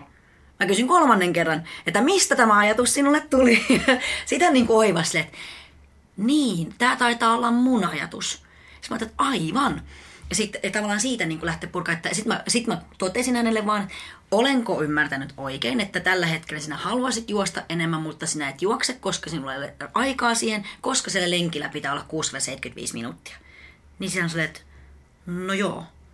Sitten mä että mitäs jos sä juoksisit vähemmän? Ei semmoista voi tehdä. ja ja tämä, että, että, tämä on myös sitä niin kuin palloilua siihen, että puretaan niitä omiuskomuksia, jotka saattaa itse asiassa olla haitallisia sen tavoitteen mm. toteutumisen kannalta. Ja nämä on yleensä semmoisia oivalluksia, että ei vitsi, että tämä mun mieli olikin niin kuin tässä tiellä. Joo. Tyyppisesti. Ja ne on tosi vahvoja, noi, niin kuin, siis Hirveän todella vahvoja. vahvoja. Ne on tullut jostain just toi, että niin kuin pääsee sinne, että mistä tämä on tullut. Mistä, mistä tämä on tullut? tullut? Tämä tunnin treeni on esimerkiksi sellainen, mikä on ihmisillä tosi tosi vahva. Että se täytyy kestää tunnin tai siitä ei ole mitään hyötyä. Ja sitten kun niin kuin poraudutaan sinne, että kerro mulle perustelut tälle. Ei ihmisillä ole perusteluja. Ja sitten toinen, mitä aina valmennettalle muistan, että koska mä kuulen hirveän usein, varmaan sinäkin niin kuin jonkin verran kuulet sitä, että no kun silloin ennen, kun mä kävin, niin kuin, mä tein sitä ja tätä, ja sitten mä, olin, mä painoin tämän verran, ja sitten mä mahdoin niihin mun ihaniin unelmafarkkuja, ja sitten kun mä olin niin jotenkin onnellinen energinen ja vitsi, sitten mä kysyin, että milloin se oli. No silloin 26-vuotiaana, sitten mä kysyin, nyt? No 46. Sitten mä, sitten mä ajattelin, että niin, kerrataanpas, että onko asia näin, niin sitten ihminen myös ymmärtää sen, että et sä ole enää se, mitä sä olit ennen. Että sit mä aina kysyn, että okei, mitä tässä välissä on tapahtunut? Että kerro mulle nyt vähän, että mitä tässä oli sitten 5 tai 10 tai vitsi 13 vuotta. Mitä tässä välissä on tapahtunut? No yleensä siellä on yllättävän silleen, että niin, ai joo, valmistuin, aloitin työt, no tuli kaksi lasta, tai siis sain kaksi lasta, no koira, menin naimisiin, oma kotitalo, tiedätkö? kaikki tämmöisiä. No omakin vaihtanut tätä duunipaikkaakin. No mä oon nyt esimiesasemassa nykyään. Eli mä sitten, vanhempani omaishoitaja. Tiedätkö, siellä voi olla vaikka mitään niin kuin lyhyttä. Mm. Niin. niin, niin sitten sit mä ajattelin, että okei, mutta ymmärrätkö, että sun elämän realiteetit on täysin eri kuin silloin se aika, mihin sä vertaat. Ja sitten mä kysyin, että kuinka mahdollista on palata siihen vanhaan. Ja harvoin se on enää mahdollista näillä niin kuin, realiteeteilla ja voimavaroilla ja, ja niin kuin, mitä sulla on nyt. Just näin. Niin nämä on myös semmoisia, mitä hirveän paljon valmennuksessa käydään läpi, että elä niin kuin rakas, älä vertaa siihen entiseen, koska sä et ole menossa siihen mm. suuntaan. Koska sä oot menossa just siihen toiseen suuntaan. Ja toinen on just se, just tämä on niin tosi hyvä ja jotenkin tärkeä ja ihana kun puhut tästä. Ja mun toinen on sitten se, että, että sulla on ollut joku hetki elämässä, milloin sä oot vaikka vuoden treenannut ihan sikana ja sä oot tullut dietillä ja sitten sä oot tehnyt jotain detokseja ja mitä ihmettä ja sulla on ollut hirveän energinen olo. Mutta sitten se on loppunut. Ja sitten verrataan aina siihen, kun mä olin tosi laiha ja mä jaksoin treenata ja mä olin 27 ja pälä, pälä, pälä. Mutta sitten voi aina just kysyä, että no, että how's that working for you? Että se ei niinku kestänyt. Sillä oli syy, miksi se ei kestänyt, koska se oli kestämätön tapa tehdä sitä asiaa. Että se ei ole niinku realistista tehdä sitä niin kuin koko ajan Kyllä. esimerkiksi. Että se on sitten toinen vähän samantyyppinen. Joo, ja muutos on aina niin kuin pienten, pienien askelten toteuttamista. Että mm. jos se on iso suuri harppaus, niin unohda se. Että se, mun on niin ensimmäinen ohje sille, että jos sun täytyy ottaa niin kuin kolme loikkaa sinne, unohda. Mutta jos se on niin kuin 10 sentin askeleen päässä, tosi hyvä. Niin siitä voidaan puhua niin kuin osatavoitteista ja niitä on tärkeä olla siellä matkalla. Täytyy ymmärtää, että sä et voi niin kuin ottaa sitä kakkua ja tunkea sitä tonne niin kuin poskiin, kun se ei mm. mahu mm. sinne koko kakku, vaan se pitää siivuttaa. Ni, niin Tämä on myös toinen semmoinen, että asetetaan niitä osatavoitteita ja vähän niin kuin suitsitaan sitä mieltä, kun mielihän on jo siellä, että sitten kun mulla on aikaa ja sitten kun, tämä on niin toinen mielenkiintoinen tämä sitkuelämä, koska sitten kun mulla on aikaa, sitten kun mulla on loma ja sitten kun ne lapset on kasvanut ja, ja sitten ja sitten näin. Mutta sitten se, että kun pitäisi miettiä, että okei, tässä hetkessä, mikä on pienin mahdollinen hyvinvointiteko, mitä mä voin tehdä nyt sen mun tavoitteen eteen. Mm, just niin. Niin, niin tavallaan, että unohdetaan se sitku, unohdetaan se, mitä oli mennyt, että ollaan niin kuin tässä hetkessä. Mm, kyllä, joo toi on toi, että nyt on vielä viikko on vähän vaikeaa ja kaksi viikkoa vielä, mutta sitten se helpottaa, sitten mulla on aikaa treenata ja sitten sitä jatkuu. vuosia ja vuosia. Ja tässä tullaan myös siihen sisäiseen motivaatioon, niihin mm. arvoihin, koska jos se ei ole sisälähtöistä toiminta, niin oikeata aikaa aloittaa ei tule koskaan. Näin on. Kyllä. Tämä oli tässä, heippa. heippa.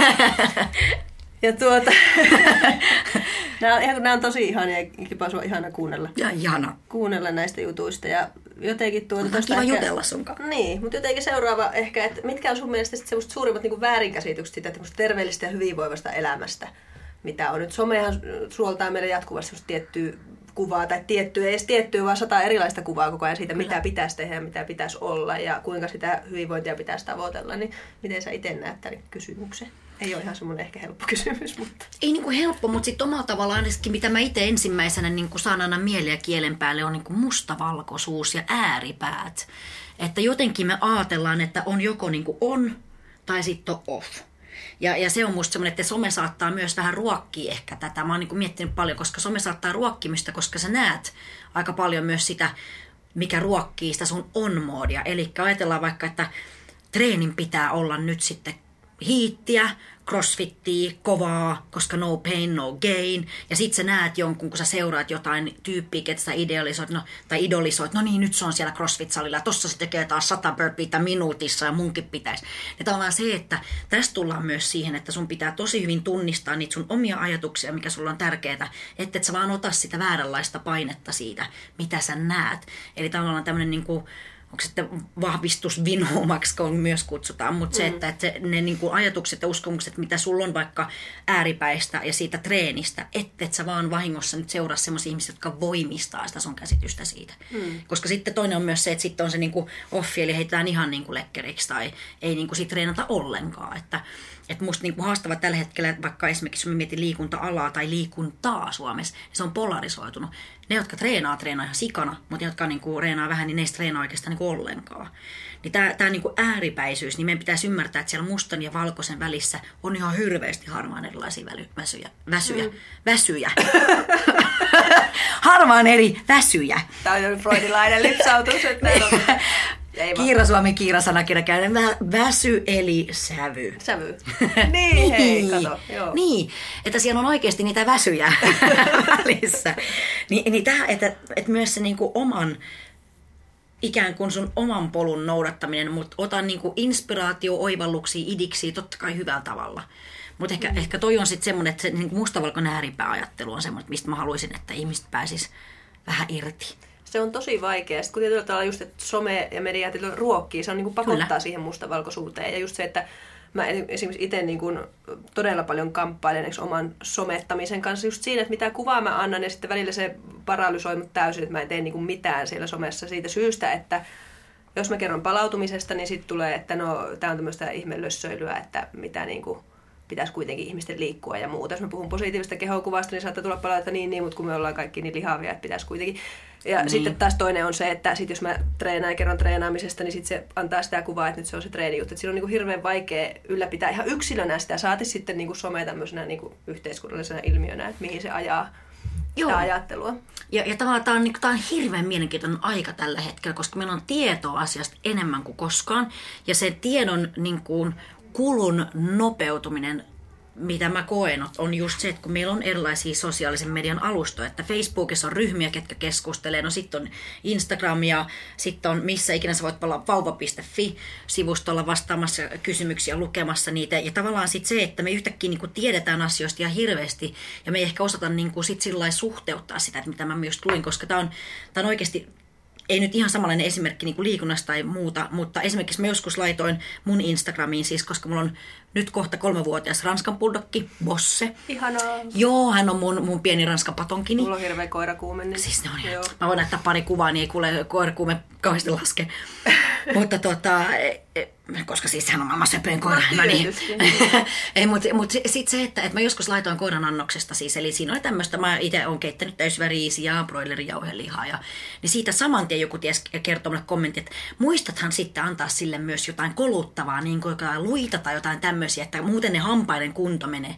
Ja tätä mä myös tarkoitan sen, että joskus sitten taas, että, tai sitten joskus mä laitoin maissikakusta, missä oli juustoa, ja sitten mä olin laittanut siis ju, noita kurkkusiivuja mä olin laittanut juustohöylällä kurkkusiivuja vähän sen, niin ensimmäinen kommentti, mitä ihminen, tota, joku vastasi siihen mun maissikakkuhässäkkään, oli se, että niin, mutta eikö noissa tota, kurkun kuorissa ole kauheasti niitä jotain myrkkyjä? Apua, mä haluan puukottaa itteni oikeasti. Niin, niin, niin tätä mä, et, mä tarkoitan sitä, että, että jotenkin se, niin kuin, se on vaikea ehkä suhteuttaa asioita. Jotenkin No ehkä, niin kuin, tämä on se, mitä se some myös parhaimmillaan tai pahimmillaan tekee, on se, että meillä tulee niin kuin, omi, tavallaan omituisuuksiakin välillä sinne väliin. Että vähän semmoisia, mä en osaa, mä en löydä tällä nyt sanaa, mutta you know what I mean. Kyllä, että, kyllä. Tai sitten jos siellä on joku vitsi, sulla on hernemaissi paprika sekoitus siinä, joku sanoo, että no mutta eihän ihmisen suolisto sulata maissiin. No, sinne se nyt sujahti kuitenkin tänä, tänä päivänä se maissi. Että, ja silleen, että oho. Kyllä. Tai, tai joku tämmöinen, että juot vettä. No, mutta kun vesi huuhtoo suoloja. Tai sitten no, juot pepsimaksi. No, mutta siinä on sitten ne lisän.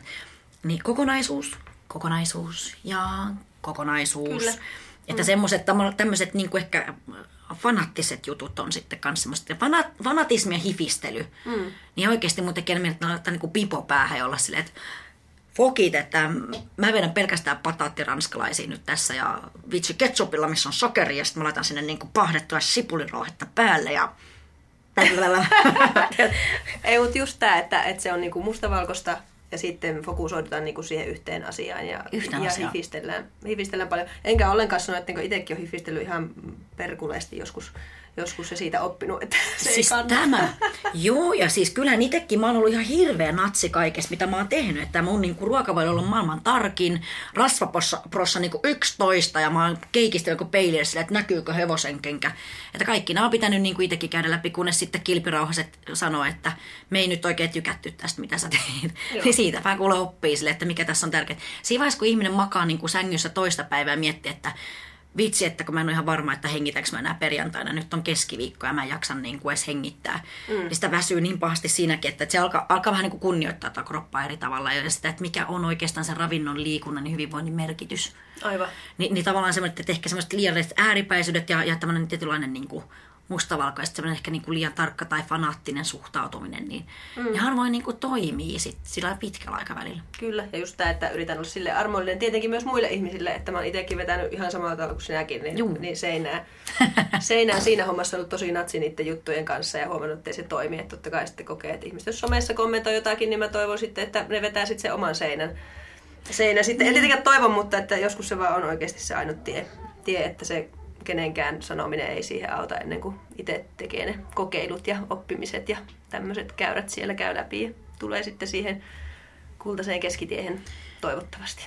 Niin, ja, ja sitten sekin, että löytää sen oman sisäisen niin kuin tasapainon ja rauhan sille tekemiselle ja sitten sen luottamuksen siihen, että, että et, et, et kun sä teet niin kuin niitä asioita, mitä oikeasti sulle sopii ja sun keholle sopii, niin sitten ei tarvitse tavallaan niin kuin ressata siitä, että no aiheuttaako tämä maitotuote nyt matala-asteista tulehdusta, kun tuolla Facebookin tavoitteena terveen, terveellinen elämäryhmässä joku nyt sitten sanoo näin. Ja, ja tavallaan semmoisia, että jos maitotuotteet sulle sopii eikä sulle tule mitään niin kuin hazardeja siihen, niin otan niitä sinne ruokavalioon, mutta ei se taaskaan tarkoita, että sitä rahkaa pitää vetää kilotolkulla. Mm. Tai sitten se punainen liha, mistä kaikki puhuu, ei sitäkään tarvitse vetää kilotolkulla. Että silloin tällöin. Ja tavallaan semmoisia, että, että on musta tosi makea. Mä just juttelin yhden mun kaverin kanssa, kun hän on katsonut sen Game Changers dokkari, mikä nyt on Joo. kaikki kohuu siitä.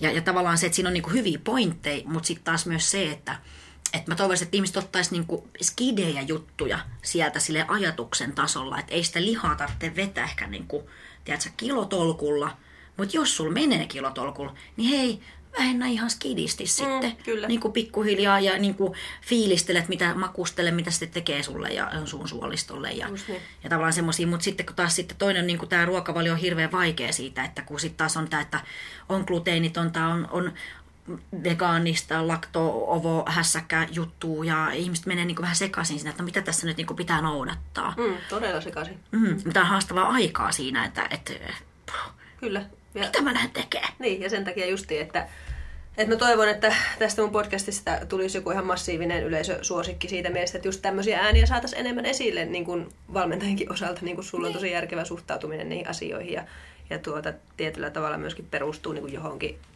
järkevään edes. Ihana. Niin ja sitten, kiitos. Ja sitten toinen on kyllä se, että, että mä tosi paljon mä luennoin niin kuin meidän suomalaisten sekä terveys- mutta että ravitsemussuosituksista, koska Niinpä. mä näen joka kerta Facebookissa punasta, kun joku tulee liehittää sinne, että no kun nämä tota, ravitsemussuositukset on salaliittoteoriaa, ne on tekemässä meistä ihmisistä sairaita. Ja siinä vaiheessa mä näen niin punasta, koska oikeasti on tutkittu, että noin 18 prosenttia suomalaista noudattaa Niin. niin. näitä suosituksia. Niin sitten mä aina tässä vaiheessa aina mietisken, että missäkään kohtaa tämä salaliittoteoria tässä menee. Kyllä. Että jos oikeasti 82 prosenttia suomalaista ei noudata sitä, mm. niin, niin tavallaan se, että, että ei se ole välttämättä se meidän ravitsemussuositus, joka on se niin kuin pahis. Kyllä. Koska sillä ei ole annettu edes chanssia niin kuin koskaan olla pahis. Kyllä, ja just toi, että tuota, niin, no tää on niinku ihan eri podcasti aihe kaiken kaikkiaan. No niin, mutta kun mutta nämä on siis näitä- just niin. tämä, niinku, että on, on niinku tärkeää ajatella, ajatella vähän isommin sitä ja just, että mistä se muutos ylipäätään lähtee, niin että se, mitä sä teet siinä mielen kanssa ja, ja niiden uskomusten kanssa, niin on tosi tärkeää. Tärkeää työtä kyllä, mutta että ymmärrän kyllä, että ihmiset on tosi sekaisin siitä, koska toihan on se isoin ääni tällä hetkellä, mikä Kyllä. on, on se, että tämä kaikki on hirveätä salaliittoa ja, ja nämä niin kuin, ei kannata luottaa mihinkään ja muuta, niin sehän vetää niin kuin aivan kaiken pohjan niin kuin miltään tekemiseltä sitten kyllä. Sepä. Mutta tuota, sä oot siellä somessa superaktiivinen. Mä suorastaan hengästyin, kun mä kävin sun somea katsomassa, että sä oot kyllä niinku superenerginen tyyppi. Ja, ja tässä niinku, tässäkin niin näen, että, että kun mä tällä itse flunssasena täällä, täällä me, messissä, että Lakukaracho. niin, niin tuota, miten sä siihen someen muuten suhtaudut ja pidät siellä semmoista niin kuin, mielenterveyttä yllä, koska mua se aina välillä rassaa. Niin mä aina semmoisia kiinnostavia tarinoita ja kannustavia sanoja, sanoja tuota haen, vaikka mulla ei seuraajia ole paljonkaan, mutta, mutta silti. Mä oon niinku, some on mulle muodostunut jotenkin sit semmoiseksi, että, että mä oon vaan päättänyt, että tää on niin kuin, mä teen siitä oman näköistä. Ja, ja mä otan sieltä somesta semmoisia asioita, mitä mä haluan, ja mitkä palvelee ikään kuin mun korkeinta hyvää tai sielua. Että, että jos mä niin koen, että no, tämä aiheuttaa mulle huonoja viboja, niin sit mä en ehkä A seuraa tai sitten B mä miettiä, että no miksi musta tulee nyt tämmöisiä pahoja viboja. Että se on aina myös semmoinen, mä koen, että se on myös hyvä henkisen niin kasvamisen ja kehittymisen työkalu, koska sit sä voit oikeasti aina miettiä, että no miksi mä en nyt tykännyt tästä, mitä se sanoo, tai miksi jotenkin mä koen paineita tosta, mitä toi toinen tekee. Tai... Mutta sitten toinen on kyllä se, että se on, se on mun leikkikenttä, se mun oma IG-tili. Ja mm. mä pysyn mahdollisimman aitona omana ittenäni. Ja, ja tavallaan semmoinen, että, että kun siitä ei ota itselleen paineita, niin siitä ei tule. Jos mun ei tee mieli postata, niin mä en postaa. Niin se on kans toinen semmoinen, että jossain vaiheessa sitä miettii, että no niin, nyt mun täytyy, siis kuusi postausta viikossa pitää olla ja nyt sen pitää olla sen sisällön niin kuin tosi tarkkaa ja mietittyä ja, ja eihän siitä ole kuin hulluksi. Mm. Et musta sen, sen pitää muiten olla niin kuin kivaa, sen tekemisen. Ja, ja sitten se, että täytyy aina muistaa myös se, että, että tota, se, se, on, some on hirveä, se on mahtava paikka. Se, on, se tapaa aivan käsittämättömän upeita tyyppejä. Parhaimmillaan, joo, Niin, tässäkin on ui, tavattu. Joo, siis juuri näin, että se tulee niinku somen kautta, että se on, se on, se on upea hieno, kun siihen orientoituu jotenkin sillä että mitä kivaa mä tästä voin saada. Mm.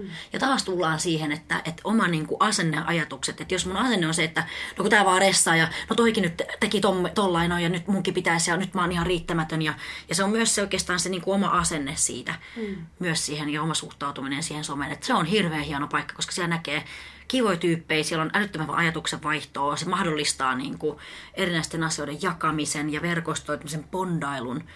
Mä tykkään ihan hirveästi. Ja mä en jotenkin, mä en koe enää siitä kyllä paineita olleskaan. Et silloin kun mä aloitin instaamisen, niin luoja ties, mä olin ihan helisemässä, koska mulla ei ollut vielä löytänyt sitä mun omaa tyyliä. Että mitä tässä mun nyt pitää tehdä ja millainen mä niin oon. Ja sitten mä tajusin, että mun pitää tehdä mitään muuta kuin vaan sitä, mitä mä oon ja teen. Mm. No miten sä tohon oikeastaan, niin kuin, miten, miten sä sitten fokusoidut siihen, että mikä on se, mitä sinä niin kuin teet? Kun tuossa alussa ennen nauhoitusta vähän puhuttiin just siitä, että sulla on ollut tietty prosessi siihen, että mikä on se sun ääni ja sä oot löytänyt sen tietyllä tavalla myös somessa. Somessa sitten, että alun helinästä sitten siihen, että oot pystynyt fokusoitumaan. Hyvä kyssäri. Se on varmasti kyllä lähtenyt siitä, että oivaltanut ne omat vahvuudet ja se, että kuka mä niin kuin sisimmässään oon. Mm. Että, että se, se on kyllä jostain syystä toi energia on semmoinen, että mikä mulla vaan niin kuin hassu hauskasti on. Että kyllä mä muistan joskus silloin, kun mulla on ollut, mä kirjoitin blogia useammat vuodet, mä olin Fit Fashionilla blokkaajana ja kyllä jossain vauva.fi joskus joku spekuloi, että kun se on niin tekopirteä toi coaching kiira ja sit mä ajattelin, että no Että tämmöiset kommentit, jos tulee, niin sehän kertoo vain enemmän kommentoista itsestään, että ei se niinku, hänhän ei tunne mua. Mm. Niin hän voi tietää, että onko mä tekopiirteet, että onko mä himassa sitten niinku itkeskele itteni uneen vai onko mä niinku räyn koiralle tai tiedätkö, hän voi niinku tuntea mua. Niin en mä ota tommosista oikein paineita. Että jos joku mm. kokee, että mä oon tekopiirtein, niin itse asiassa se ei ole kyllä mun ongelma. No ei kyllä ole. Että ei, ei se niinku mun energiaa vie. Ja musta on tosi hyvä, kun sanoit just tota, että, että, tuota, että se on hyvä paikka pysähtyä miettiä, että mikä tässä on semmoinen, mikä mua niin kuin esimerkiksi häiritsee, Joo. tai mikä on semmoinen, että pohtii sitä niin kuin myös, koska se ei myöskään ole päivittäin niin kuin välttämättä sama juttu, että silloin kun hirveä PMS, niin joku voi ketuttaa enemmän kuin sit, kun sulla Joo. on niinku ovulaatio. Just niin. niin. hyvin erilainen, erilainen tapa kanssa. Kyllä mäkin joskus, kuule kännykkä kädessä ja sit mulla on kainalossa vitsi joku Fatseri sininen suklaalevy ja sit mä saatu just katsoa joku hyvinvointivaikuttajan ihanan semmoisen vegaanisen kaali vitsi, tofu, cashew pähkinä, kikherne, tududu jutun ja sit mä oon silleen, että no, otan lisää suklaata. Siis tiiäks, että, että sen takia niin tuossa just sunkaan niin juteltiinkin vähän ennen kuin laitettiin mikki päälle, niin mä en seuraa juurikaan hyvinvointivaikuttaa. Tämä on kyllä toinen, en minä jaksa seuraa mun alan ihmisiä mm. oikeasti. Kun ne puhuu siitä mielen tasapainosta ja hyvinvoinnista ja muistathan syödä hyvin ja muistathan olla hyvä itsellesi ja onpat kaunis päivä tänään. Ja, mm. ja niin kuin tavallaan, että ei, en mä jaksa, kun mä teen sitä itsekin. Niin. En mä jaksaisi kuunnella itteenikään, oikeasti. En että ei. itteeni. Että niin kuin sanot, mä katselen niin kuin raksamiehiä, jotka dokaa kaljaa välistä ja mä luen Top Jodel Suomi juttuja, parhaimmat letkautukset, nauran vääränä niille. Ja sitten mä katselen Ranskan Bulldog-videoita ja juttuja ja kuvia, tiedäksä, ja mä tykkään semmoista niin kuin arjen makuisuudesta. Mm. Ja mun täytyy myöntää, että niin ihanaa, kun joku osaa tehdä vitsi semmoista tyylikästä somea, tiedätkö, on ne filterit natsaa just ja se värimaailma on siinä niin kuin fiidissä just eikä melkein. Se on tosi makeeta, että joku osaa. Se on niin, kuin niin respektin paikka. Mutta se ei esimerkiksi ole yhtään mua.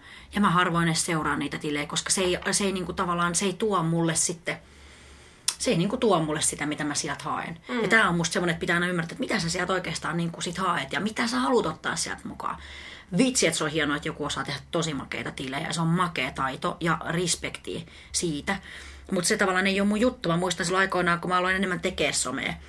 Niin, niin tota, mulle sanottiin, että no niin, nyt sitten sun pitää yhteen, yhdenmukaistaa sun fiidiä. Nyt sun kuvat pitää olla siis, kato, käytät aina samaa filtteriä ja muistat sitten, että tämän pitää olla tosi yhdenmukainen ja hieno ja tyylikäs ja laadukas. Ja hitot. Mm. Se on niin, niin kuin eklektinen oikeasti sekametelisoppa ja sillisalatti kuin voi. Ja sellaisena pysyy, mm. koska sellainen mä oon. Just niin. Se on just sen näköinen se viidi kuin mä oon. Joo, just oikeasti. että on niin kuin rohkeutta tehdä niitä valintoja ja, ja just, että katsoa, että mikä itseä inspiroi. Jos inspiroi tai jos joskus ei inspiroi, niin sitten ei seuraa. Että mä oon siitä puhunut itsekin paljon, että, että semmoinen niin somedietti olisi ihan hyvä, että katsoo vähän sieltä, että mitkä on oikeasti mitkä tuo jotakin itselle ja että sitten rohkeasti on seuraamatta semmoista, mikä ei tuo.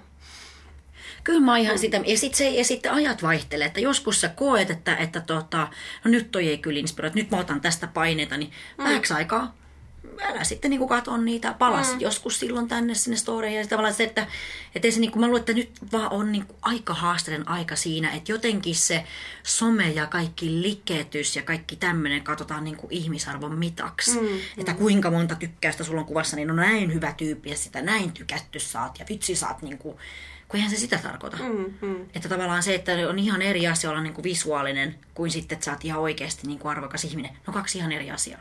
Ja tavallaan tämäkin pitää muistaa, että se on vain ja ainoastaan some, mutta se ei, ole, se ei ole ensinnäkään ihmisarvon mitta.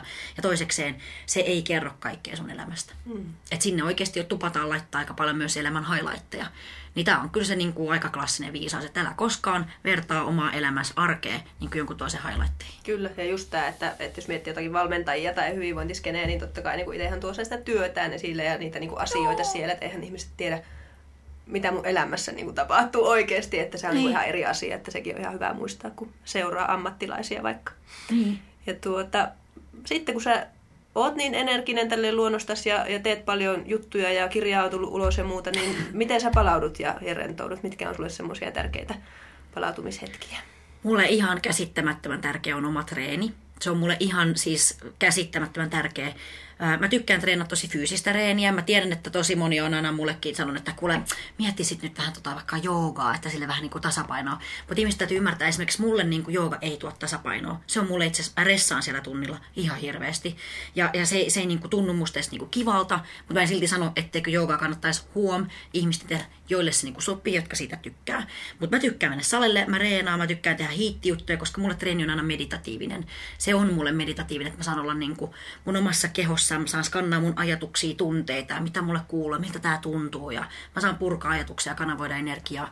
Ja, ja se on semmoinen, että mä saan olla niin läsnä ittenikaan. Se on yksi. Mutta sitten ehdotan, ehdotan koira ja metsäkylvyt. että mä käyn Bossen kanssa, mä käyn varmaan Bossen kanssa ulkona kolmesta neljän kertaa päivässä. Niin kun mä lähden sen kanssa ulos, mä en ota esimerkiksi kännykkää mukaan. Ja kännykkä jää kotiin ja sitten mä oon siellä metikössä, jäksää oksan nurkissa ja kattelen, kun koira puuhastelee siellä itsekseen. Se on, se on ihan käsittämättömän palauttavaa. Ja ne, ne on oikeastaan mun niin kuin avaimet tällä mm. hetkellä, millä mä, millä mä niin kuin palaudun. Toinen on kyllä se, että et, et uni. Et kyllä mä tässä nyt vähän näillä aktiivisuusmittareilla träkkään, että miten Joo. mä oon niin kuin nukkunut. Että mä skannaan aika paljon sitä sykevälivaihtelua ja muuta. Että mä tiedän vähän, että mistä mä menen. Että jos se sykevälivaihtelu on niin kuin käsittämättömän pieni, niin sitten täytyy alkaa tehdä muutoksia. Mm, kyllä. Niin, niin tota, että kyllä mä, niin kuin mä katson, että, että uni on kyllä toinen, missä mä pyrin olemaan suht tarkka. Joo. Mutta, tota, mutta sanotaan, että, että oma treeni, oma aika ja sitten koira ja luonto, mm, mm. niin se on kyllä. Kyllä, jos miettii varmaan jotakin tutkimustakin, niin just joku eläimet ja, ja niin kuin metsä. Siinähän on niin kuin kaksi asiaa, mitkä palauttaa ja laskee sitä sykettä Joo. ja muuta ihan luonnosta. Ja just tuossa ehkä mitä palautumista ja tuommoisesta aina ihmiset ehkä ymmärrän just, miten erilaisia me ollaan ja meillä on niin kuin hermostotkin erilaisia siinä mielessä ja meidän Joo. temperamentit, mitä me kaivataan silloin. Esimerkiksi mä oon ehdottomasti sellainen ihminen, joka pitäisi tehdä enemmän kaikkea rauhoittavaa joogaa, että mä käyn niin kierroksilla Joo. ihan niin kuin yleisesti ottaen koko ajan. Ja mun on niin kuin hankala päästä irti esimerkiksi aktiviteetista. Eli mulla on ystäviä, jotka on urheilijoita ja, he on just sellaisia, että ne tekee jotain toimintaa, sitten se tehdään täysillä. Sitten kun on tauko, niin sitten ne saattaa olla, että siellä syke laskee se 40 pykälää ihan vaan, koska se tauko alkaa. Ja mä en ole ollenkaan sellainen ihminen, Joo. vaan nimenomaan niin, että mulla on joku aktiviteetti, sitten multa menee kolme tuntia, että mä saan niin ne kierrokset alaspäin. Eli mun pitää Joo. tehdä paljon töitä siihen, että palautuu palautuu ja tekee tässä niinku just tämä erilaisuus, että on, pitää kuunnella itseään, eikä ottaa mallia muista pelkästään. Joo, ja toi on hirveän hieno, kun sä sanot ton temperamentin, koska se, mm. se on myös tosi määrittävä tekijä, että millainen ihminen temperamentiltaan on. Koska sitten taas esimerkiksi mulle niinku joogassa se, se ei, vaikka se on niinku hirveä hieno, mä oon joskus harrastanut hot joogaa, koska mä niinku oikeasti mä tosissaan yritin, mutta se jotenkin mä ressaan ja sitten mä katson ihmisiä siellä, kun on niissä selkävääränä niissä asanoissa. Ja sitten mä rupean, tiiäksä, että enkö mä voi mennä korjaamaan totakin tuossa, kun se nokka on tuossa polvessa ja nyt sillä on selkä ihan niin kuin jotenkin J-muotoinen. Siis mä alan niin miettiä kaikki tämmöisiä. Joo, joo. Ja, ja se, se, ei vaan, ehkä se tunnu, se ei tunnu mulle kehossa niin kuin hyvältä. Mm. Mutta sitten esimerkiksi ennen kuin mä menen nukkuu, mä voin tehdä ihan hyvin lyhyen hengitysharjoituksen.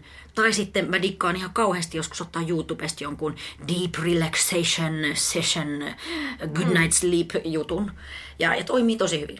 Kyllä. Ni, niin kaikki myös semmoiset, että mä voin ihan, että se- semmoisen mä voin kyllä tosi hyvin tehdä. Kyllä, mutta just tämä, että, että niin kuin tunnistaa ne omat, omat niin kuin, mistä saa energiaa ja Joo. mistä palautuu. Ja uni on tietysti varmasti kaikista tärkein kuitenkin siinä. Millainen nukkuja sä oot? Ootko hyvä nukkuja? Mä, mä vaihteleva mm. nukkuja siis. Ja mikä musta on tosi mielenkiintoista on se, että, että just kun katsoo vaikka näitä mittareita, että mä joskus, että on nyt nukuin sikeesti, mutta mä oon huomannut, että mä ilmeisesti siis pyörin hyörin öisin ja mä en oivalla sitä. Eli on paljon myös sitä, että mä oon niinku hereillä, mutta mä en oivalla sitä. Eli tämmöisiä niinku torkkuhetkiä siellä, mutta keskimäärin kyllä kun mä herään, niin mä koen itteni, että, että no niin, jes, mm. uusi päivä, uhuu. Yes. Ja tänäänkin mulla oli kuudelta herätys, koska aamutreenit oli seiskalta, ja mä oon sitä, että jes, pääsee reenaamaan. Pääsee reenaamaan. Joo. Niin. Et kyllä mä, mutta mut, mut, pakko sanoa, että myös se, että mä haluan tosi mielelläni, jos mä pystyn, niin rauhoittaa aamut. Mm. Et se on kyllä toinen semmoinen, mi- mitä mä tykkään yrittäjyydestä ihan hirveästi. Sama. Että rauhoittaa aamut. Ja se rauhoittaa aamut ei ole mitään sellaista, että nyt pitää taustalle laittaa semmoista haa, ihanaa musiikkia ja nyt mä tässä kynttilän jotenkin äärellä tätä mun aamuteetä, niin haistelen, maistelen, tiedätkö? Vaan se on enemmän silleen, että voi odottaa vaan niinku, mun ei tarvitse sinkoilla. Mä voin juoda sen kupin kahvia sit, kun mä oon käynyt bossen kanssa ulkona. Eikä sitäkään tarvitse kiirehtiä, kun mä käyn siellä ulkona. Ja tavallaan, että semmosia, että se on ollut hirveän tärkeä mm. Siis se on itse asiassa munkin yrittäjyyden tämä niinku, itse asiassa varmasti tärkein asia. Että mulla ei tarvitse aamulla, okei, siis jos nyt ollaan 100 prosenttia rehellisiä, niin aina mulle tulee ihan hirveä kiire, kun jostain No on totta. Mutta että mun ei tarvii niin kuin lähteä silleen, että mulla on tunti aikaa ja meikit naamaa ja tukka ja sitten lähetään, mitä muistan, että se silloin, silloin joskus oli, että on niin kuin saa olla rauhassa ja yleensä Joo. sitten aina, vaikka sulla on aikainenkin herätys, niin mä yleensä varaan sen pari tuntia siihen, että saa niin kuin tehdä ihan rauhassa ne asiat. Mieluummin herää vaikka vähän aikaisemmin. Sitten Niin kyllä, joo. mutta tuota, nyt meillä aika jo Paukkuu. tässä paukuttelee, mutta tuota, tehdään niin, että kerro vähän, että mistä sut löytää, onko sulla uusia projekteja, muuta kuin kirja, mitä haluat tässä promottaa tai kertoa, kertoa juttuja. Instasta laitetaan tuonne linkit ja muut sitten tietysti jaksoyhteyteen, missä ihmiset sitten löytää sinut. Ja oliko miltä kustannusyhtiöltä muuten sun kirja? Tämä on oma kustanne. Omakustanne? Tämä on No niin, omakustanne, justiin. joo. Mä päätin, että mä teen sen tota nyt sitten ihan omakustanteena. Ja Joo. toivottavasti tosiaan kaksi viikkoa, niin sitten mä saan sen Eli ulos. sekin löytyy sitten sieltä sun, sun jutusta varmasti Joo, mä, parhaiten. mä struuttaan sen varmasti tuolla omassa, eli mä oon tosi aktiivinen Instagramissa, että se on Joo. oikeastaan se mun pääalusta. Joo. Että jos joku laittaa mulle Facebookissa viestiä, niin täytyy varautua siihen, että voi mennä viikko tai kaksi, että mä vastaan, koska mä niin kuin oon rajannut mun oikeastaan, että Snapchatit mä oon ottanut pois ja kaikki tämmöistä. Mä oon oikeastaan Insta, eli Joo. at kipatiivola on mun tili, sieltä löytää. Ja mitä tahansa kysymyksiä, ajatuksia, kommentteja, niin aina voi laittaa. Mulla on periaate, että mä vastaan kaikkiin viesteihin. Wow, mahtavaa. Joo, mä haluan, mutta toisaalta, koska mä arvostan sitä, että ihmiset laittaa. Nykyään ei, kellään ei ole niinku liikaa vapaa-aikaa. Niin musta se on fantastista, että jos joku laittaa ihan niinku lyhykäisenkin mm. viestin, niin kyllä mä haluan vastaa. Ja, ja sitten tota, nyt sitten toi Nainen ratissa podcast niin jatkuu tuossa kahden viikon jälkeen, että kun mä saan taas jakson 13 kässärin No niin, mahtavaa. Ja se Niin oli tota, suplassa se on Nainen ratissa. Nainen ratissa podcast. Ja vähän semmoista niin kuin välillä vähän asiallisempaa, välillä siinä ei ole niin päätä eikä häntä. välillä rönsyillä ja välillä on niin kuin pysyn, Joo. pysyn aiheessa. Mutta se on, se on niin kuin oikeastaan hyvin mun oman näköinen, mm. mutta aika myös informatiivinen podcast. Joo. Niin kuin mä voisin puhua tämmöinen hyvinvoinnin 360 astetta, että siellä on ravintoa, liikuntaa, unta, mieltä, Joo. kaikkea. Että Ja se on pikkusen ehkä lyhyempi, lyhyempi podcast puolisen tuntia, etkö sanonut, että Joo. kestää suunnilleen. Niin jos ei jaksa aina tämmöistä tuntia kuunnella, niin menkää kuuntelemaan kipaa. no siellä on jo 12 jaksoa, mitä voi tota, niin. Niin kuunnella nytten. Niin. Kyllä. Mutta tuota, hei, oli todella ilo tutustua suhun ja siis ihan huippua, että olit täällä. Oli ihana olla tässä sun energiassa. Nyt tämä flunssaisena tämä tunti ihan huippua. Toivottavasti en tarkoittanut sua tässä sitten. Ja ihan mahtavaa tulla. Siis kiitos, että sai tulla ja kiitos kaikille, kun kuuntelitte näitä meidän juttuja. Tämä oli hirveän mielenkiintoista, koska mäkään, kun, mä en, kun ei tosiaan tunneta aikaisemmin, niin tämä on ihan siis vallottavaa. Tämä oli hauskaa. Tämä oli se, missä some on hieno juttu. Tämä on, tämä on yksi niitä ehdottomasti parhaimpia juttuja siellä. Hyvä. Kiitos Kipa. Se on moikka. Kiitos, moro. Thank